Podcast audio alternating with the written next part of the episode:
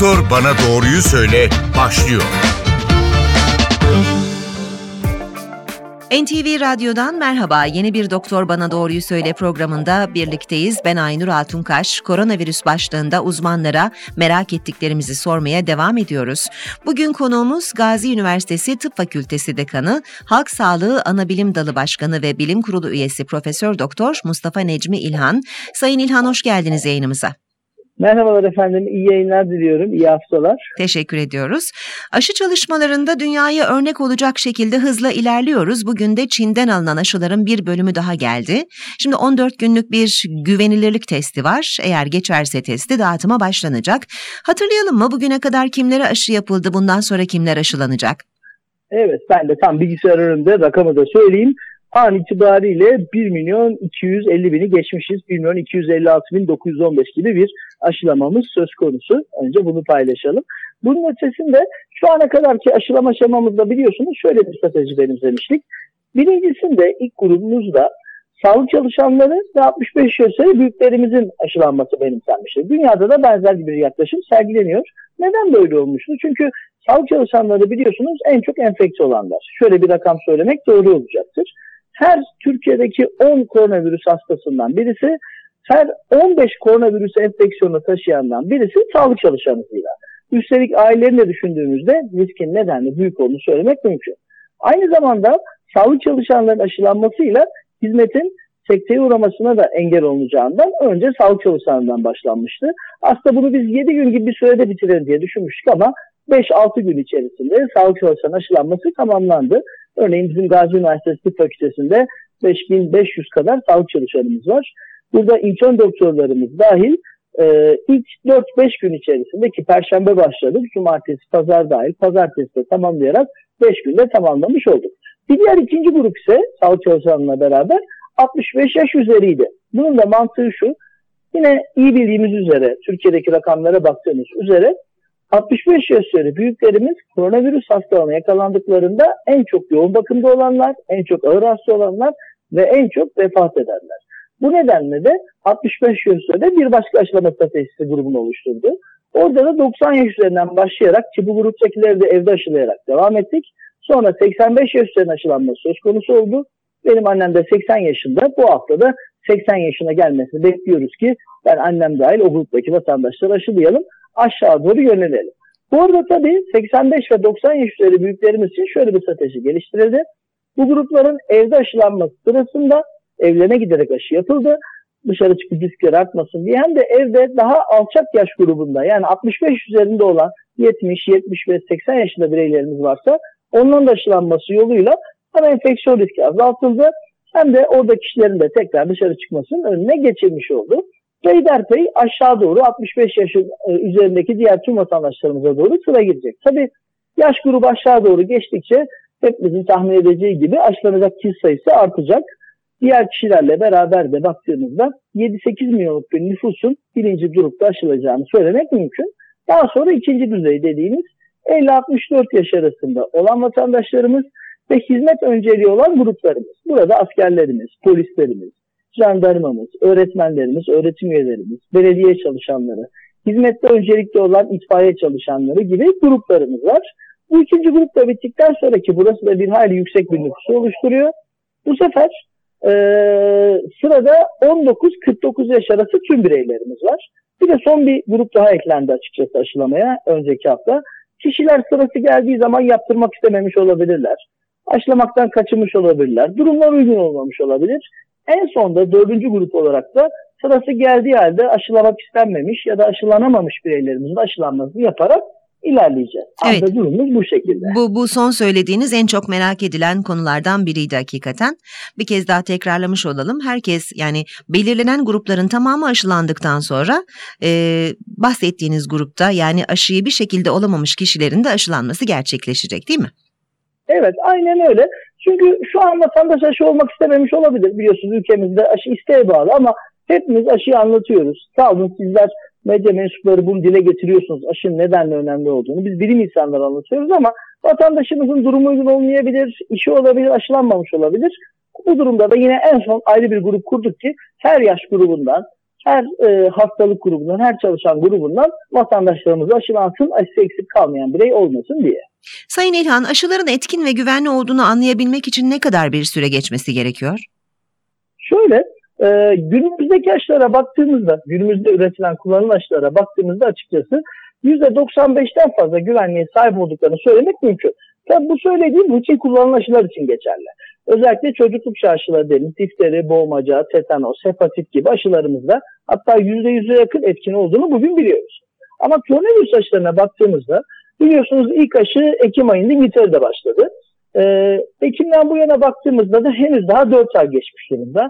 Şu ana kadar görülen yan etkiler içerisinde e, genel, genel olarak aşı tipi fark etmeksizin yani ister inaktif aşı olsun Çin'den Türkiye'ye gelen gibi isterse mRNA aşısı olsun Alman Amerikan ortak yapımı Türk bilim insanı geliştirdiği aşı olsun. İster Amerika'daki diğer aşı tipi olsun veya ister Rusya'daki aşı tipi olsun. En çok görülen yan etkinin e, aşı yapılan yerde lokal yan etkiler olduğunu bugün gözlemliyoruz. Ama dediğim gibi bunlar daha 4 aya e, sarı etkiler. Ama daha uzun vadeli yan etkileri konusundan da şöyle ümitli olduğumu söyleyebiliriz. İnaktif aşılar, Türkiye'de uygulanan Çin aşısı, Sinovac gibi aşılar açıkçası bildik teknolojiler. Eski değil de bildik. Yıllardır kullandığımız, uyguladığımız teknolojiler ve çok uzun vadeli yan etkiye sahip değiller. mRNA aşıları insanların en çok aslında aklına gelen acaba RNA veriliyor mu nasıl bir genetik kodla ilgili bir şey mi ama bunların da çok hızlı teknolojiyle çok yoğun güvenlik önlemi geliştirildiği için uzun vadede ciddi yan etki yapması şu an beklenmiyor. Ama dediğim gibi bu yeni bir süreç. Bekleyip izleyip görüp ancak karar verebileceğimizi söylemek mümkün. Tabi burada aşı olmakla yan etkinin görülme sıklığının etkisini karşılaştırıldığında karşılaştırılamaz bir durum olduğunu, aşı olmanın sağlayacağı faydaların en az 10 kat daha fazla olduğunu söylemek mümkün. Peki. Şimdi iki doz aşı, aşının iki dozu arasındaki süre de çok tartışılıyor. İngiltere iki doz arasını 12 haftaya uzatma kararı aldı. İddiaya göre ikinci doz, e, doz mutasyonlu virüse göre güncellenmiş aşılardan olacak. Bu gerekçe için ne söylersiniz? Yani mevcut aşılar mutasyonlu virüse karşı korumada etkin değil mi? Şöyle, şu anki e, bilgilerimize göre mevcut aşıların mutant suçlara karşı da etki yaptığını biliyoruz. Ancak süreyi uzatmak Dansa daha çok hani aşın üretim teknolojisi yapılacak ufak değişikliklerle mutasyonlu virüse karşı etkili olması yönünde çaba sağlamak daha doğru olacaktır. Şu anki bilginize göre bir aşı olduktan sonra koronavirüs aşısı ardı sıra 4 hafta sonra yapılan ikinci aşıyla en uzun süreli ve en yoğun antikor düzeyi sağlamak mümkün. Elbette mutasyonlu virüs çok daha yaygın hale gelir. Normal virüsten daha fazla hale gelirse ve eldeki aşıda mutasyonlu virüse engel olmuyorsa bu sefer aşıda değişiklik yapmak mümkün olabilir ama bu daha kolay olacaktır. Çünkü önemli olan bir kez aşı üretmek. Aşıyı ürettikten sonra o aşıda da deyim yerindeyse mutasyon sağlamak, değişiklik yapmak daha kolay olacaktır. Ama şunu da bilmek gerekiyor açıkçası. Elimizdeki bilgilere göre İngiltere'deki virüsün bulaşma hızı yüksek. Yani bulaştırıcılığı yüksek. Öldürücülükle ilgili her ne kadar geçen hafta birkaç farklı görüş söz konusu olsa da aşıların da özle baktığımızda virüsün bulaştırıcılığına değil de daha çok ağır hastalık gücüne etki yaptığını bilmemiz gerekiyor. Eğer virüsün ağır hastalık yapma gücünde bir etki değişimi söz konusu değilse mutasyonla o zaman çok da bir şey fark etmeyecektir. Zira dikkat edersek hep aşıların sonuçları ağır hastalığı yüzde şu kadar engelliyor, hafif hastalığı yüzde bu kadar engelliyor gibi açıklanıyor. Gerek Türkiye'de, gerek Endonezya'da, gerekse Brezilya'da. Keza Pfizer-BioNTech aşısı için de yakın zamanda yine böyle bir faz çalışma sonucu açıklandı. Peki şimdi Türkiye'de alınan tedbirlerle yoğun bakımlardaki doluluk oranlarının fark edilir derecede düştüğünü görüyoruz. Türkiye'de şu anda mutasyonlu virüs nedeniyle tedavi gören hasta var mı? Evet elbette var. Şöyle geçen hatta Bakan Bey hafta sonu açıkladı. Sadece Tokat'ta değil onun dışındaki illerimizde de var. İstanbul'da var, Tunceli'de var, Diyarbakır'da var. Birkaç ilde daha vardı ama evlerinde yok en az 5 ilimizde dahi mutasyon virüslerine tedavi görenler var. Tabi bunların içerisinde evde tedavi olanlar da var. Diğer koronavirüs hastaları gibi hastanede tedavi olanlar da var. Bir antikor ilacından söz ediliyor Sayın İlhan. Almanya 200 bin doz aldığını açıkladı ve yapılan açıklamaya göre bu pasif bir aşı gibi çalışıyor. Erken dönemde yüksek riskli hastalara yardımcı olabilir deniliyor. Bu aşıya muadil bir uygulama mıdır? Tedavide yeri nedir antikor ilacın? e, elbette aşıya muadil bir uygulama değil. Akut durum için sizin dediğiniz gibi ciddi bir hasta varsa e, mücadele destek olsun diye veriliyor. Aslında bu tip antikor uygulamaları dünyada ve ülkemizde de çok kullanılıyor. Örnek vermek gerekirse e, tetanozu düşünelim. Bir kişi tetanoz hastası oldu, daha doğrusu tetanoz şüpheli bir temas söz konusuysa eğer ciddi bir durum varsa hem aşıyı o anda yaparız hem de tetanoz antikoru yükleriz. Keza kuduz için de geçerlidir. Bir kuduz şüpheli hayvan ısırığı söz konusuysa hele ki bu hayvanın kuduz olduğu kesinleşirse hem kuduz aşısı yapar hem de kuduz antikorlarını hemen veririz kişiye ki bu kişi sonuçta hemen korunmaya başlasın diye. Ama bu daha çok tedaviyle ilgili bir yaklaşım. Yoğun bir düzeyde virüsle mücadele antikorların verilmesiyle ilgili. Yani koruyuculuğu sadece o an için eğer bu kişi hastalığı atlatır, iyileşirse yine belli bir süre sonra bu kişiye de yine aşı yapmak gerekebilir elbette. Peki biraz da COVID-19'un etkilerinden bahsedelim. E, bu hastalığı geçiren e, bazı kişilerde kalıcı sağlık sorunları oluşabildiğini gördük. Halsizlik, ağrılar, hatta unutkanlık, konsantrasyon bozuklukları gibi şikayetlerini dile getirenler oldu. Bu hasarlar ne kadar e, kalıcıdır? E, hatta biraz daha ileri giderek şunu soralım. E, yakında COVID-19 kronik bir hastalık olabilir mi? Böyle bir risk var mı? E, açıkçası hepatit gibi düşünebiliriz bunu. Hepatit de biliyorsunuz bir virüs. Hem akut hastalık yapabiliyor hem de kronik hastalık yapabiliyor. Vücutta kalıcı olabiliyor. Ya da vücuttan temizlense bile yaptığı etkiler daha sonra sorunlara yol açabiliyor. Örneğin COVID-19'da ciddi akciğer hasarı meydana gelmişse elbette daha sonrası için akciğerle sorunlar karşımıza çıkabilir. Emboli yani pıhtının vücudun farklı yerlerinde dolaşmasına sebep olduğunu biliyoruz. Bu kronikleşebilir, bu tabii sorunlara yol açabilir. Ya da çeşitli vaskülarizasyon yani kanlanma bozuklukları vücudun çeşitli organlarında kanlanma bozukluğu yapabilir, kanın gitmesini engelleyebilir.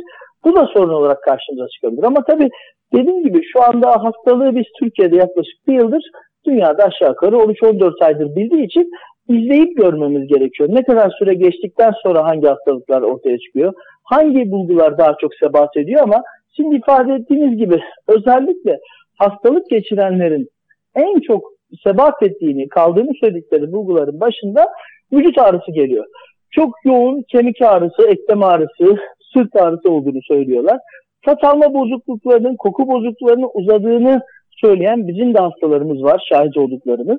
Bunun yanı sıra çeşitli nörolojik semptomlar olacağını söyleyen insanlar var ve olduğunu söyleyenler var. Baş ağrısı ama da bunların nedenselliğini iyi araştırmak gerekiyor. Yani şöyle bir çalışma dizaynı yapmak gerekiyor. COVID-19 geçirmiş aynı hastalığı olanlar, COVID-19 aynı bulgusu olanlarla COVID-19 geçirmemiş aynısı aynı bulgusu olan insanlardan geriye dönük sorgulanmasıyla acaba bulgular ne kadar zamandır var? Başka faktörler yaş etkili mi? Bu tip karıştırıcı faktörler var mı? İyi araştırmak gerekiyor.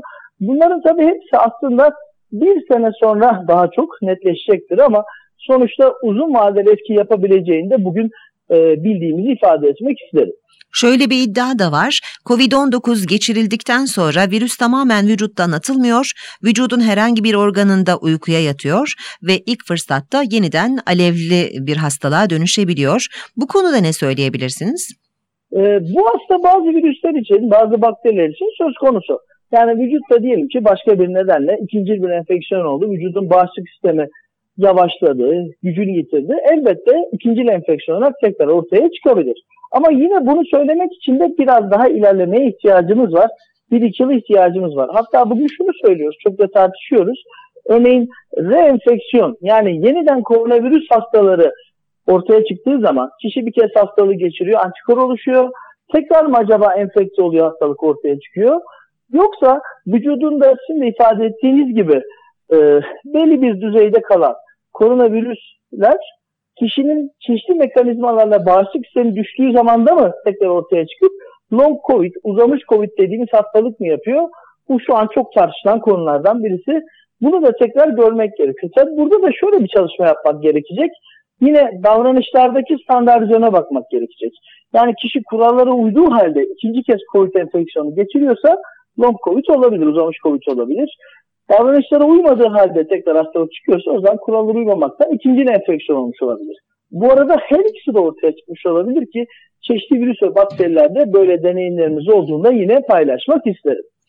Sayın Mustafa Necmi İlhan, rehavete kapılıp önlemleri aksatıp vaka sayılarının artmasına sebep olmak en son istediğimiz şey ama e, bir taraftan da kısıtlamaların ne zaman kalkabileceği merak ediliyor. Neyi görmemiz lazım ya da ne olması gerekir kısıtlamaların e, gevşetilmesi ya da tamamen kaldırılması için? Şöyle, e, belli rakamları değerlendirmek gerekiyor açıkçası. Belli rakamlar açısından baktığımızda bu net bir şey söylemek pek de mümkün değil ama hani Türkiye'nin genelinde eğer bazı kısıtlamaların kaldırılması söz konusu olacaksa genel olarak vaka sayısının biraz daha aşağı gelmesi gerekiyor. Şu an baktığımızda 5000'ler civarındayız biliyorsunuz vaka sayısında. Aslılarda da 600-700 civarındayız ama bu henüz kısıtlamaları gevşetmek için kişisel fikrim bu tabii. Yeterli değil bence. Çünkü şuna şahit olduk. Kısıtlamalar gevşetilince belki birkaç gün, ilk birkaç hafta insanlar kurallara uyuyorlar ama sonra açıkçası eski günler olan özlemle beraber kuralların bertaraf edildiğini gözlemliyoruz. Yani bakıyorsunuz fiziksel mesafe kuralları hem kişisel olarak hem işletmeler yönünden bertaraf edilmeye başlanmış.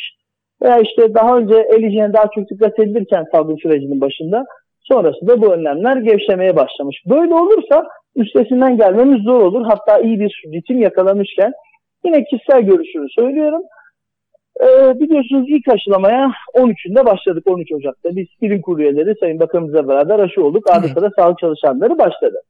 Ve bugün biliyoruz ki antikor oluşturmada e, en güzel zaman birinci doz aşı olduktan sonra 4 hafta sonra ikinci dozun olması ve ondan sonraki 7. hafta 8. hafta belki. O yüzden en azından toplumda en çok vefat eden, en çok ağır hasta olan vatandaşlarımızın en azından bir doz antikor olması, yani bir doz aşı olması, ikinci dozun olmuş ya da olmaya başlamış olması gibi bir zaman diliminden bahsetmek mümkün olacaktır. Yani ben e, bu gerekçelerle bakınca hem rakamlar hem de e, toplumdaki aşılanma durumuna baktığımızda daha bunları konuşmak için erken olduğu kanısındayım. Şubat başından sonra konuşmanın daha zor olacağını düşünüyorum. Şimdi özellikle öncelikli gruplar arasında yer alan 65 yaş üstü e, ve lokanta ve restoranlara HES koduyla giriş e, tartışılmakta. Hem e, 65 evet. yaş üstüne biraz daha serbestti hem de lokanta ve restoranlara HES koduyla giriş vaka sayılarını tekrar arttırır mı diye soralım.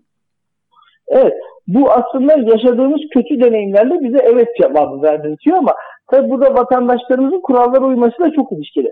Giriş derken tabii ki sadece lokanta ve restoranlara giriş için değil, lokanta ve restoranlarda çalışanların da bu kurallara çok uyması gerekiyor. Yani onların da HES kodlarını günlük sorgulamaları gerekiyor. Biliyorsunuz sistem buna da izin veriyor. Eğer bir işletmeniz varsa o işletme dahilinde kendi çalışanlarınızın HES kodlarını sorgulayabiliyorsunuz bu açıdan baktığınızda. Eğer dikkatli olunursa tabii ki etkisi az olur ama etkisi olmaz. HES koduna uyulursa ya da vatandaşlar büyükler dışarı çıkarsa etkilenmez demek mümkün değil. Dediğim gibi aşırı tedarik ettik, belli bir noktaya geldik, rakamları daha aşağı doğru çevirdik. Biraz daha tedbirli, biraz daha sakin gitmemiz gerekiyor. Biraz daha heyecansız olmamız gerekiyor bence normale dönme konusunda. O zaman bu yanıtınızı okullarda yüz yüze eğitim ne zaman başlayabilir e, sorusunun yanıtı olarak da kabul edebilir miyiz? E şöyle, orası için biliyorsunuz Sayın Bakan bir açıklama yaptı 15 Şubat gibi.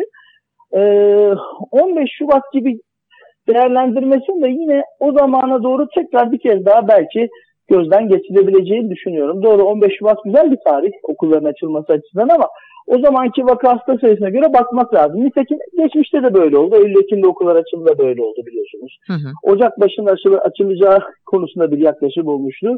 Yine hasta ve vaka sayılarına göre karar verildi ama şu an baktığımızda açıkçası e, okulları biraz diğerlerinden farklı tutmak gerektiği kanısındayım. Özellikle daha erken sınıfta olan çocuklarımız, yani ilkokul başında olan çocuklarımız, sınava girecek çocuklarımızı düşündüğümüzde açıkçası onların aşılanma, aşılanması diyorum. Günlük hayata dönmeleri konusunda belki biraz da erken davranılabilir ama tabii burada sırayla öğretmenlerimize de aşılamanın geleceğini düşündüğümüzde Yine 15 Şubat olabilir belki ama belki biraz daha ertelemek de söz konusu olabilecektir düşüncesindeyim. Peki. Gazi Üniversitesi Tıp Fakültesi Dekanı, Halk Sağlığı Anabilim Dalı Başkanı ve e, Bilim Kurulu üyesi Profesör Doktor Mustafa Necmi İlhan çok teşekkür ediyoruz programımıza katıldığınız ve verdiğiniz değerli bilgiler için. Çok teşekkür ederim efendim. İyi yayınlar diliyorum. Çok sağ olun. NTV Radyo'da Bir Doktor Bana Doğruyu Söyle programı daha sona eriyor. Yeniden buluşmak üzere, hoşçakalın. Doktor bana doğruyu söyle.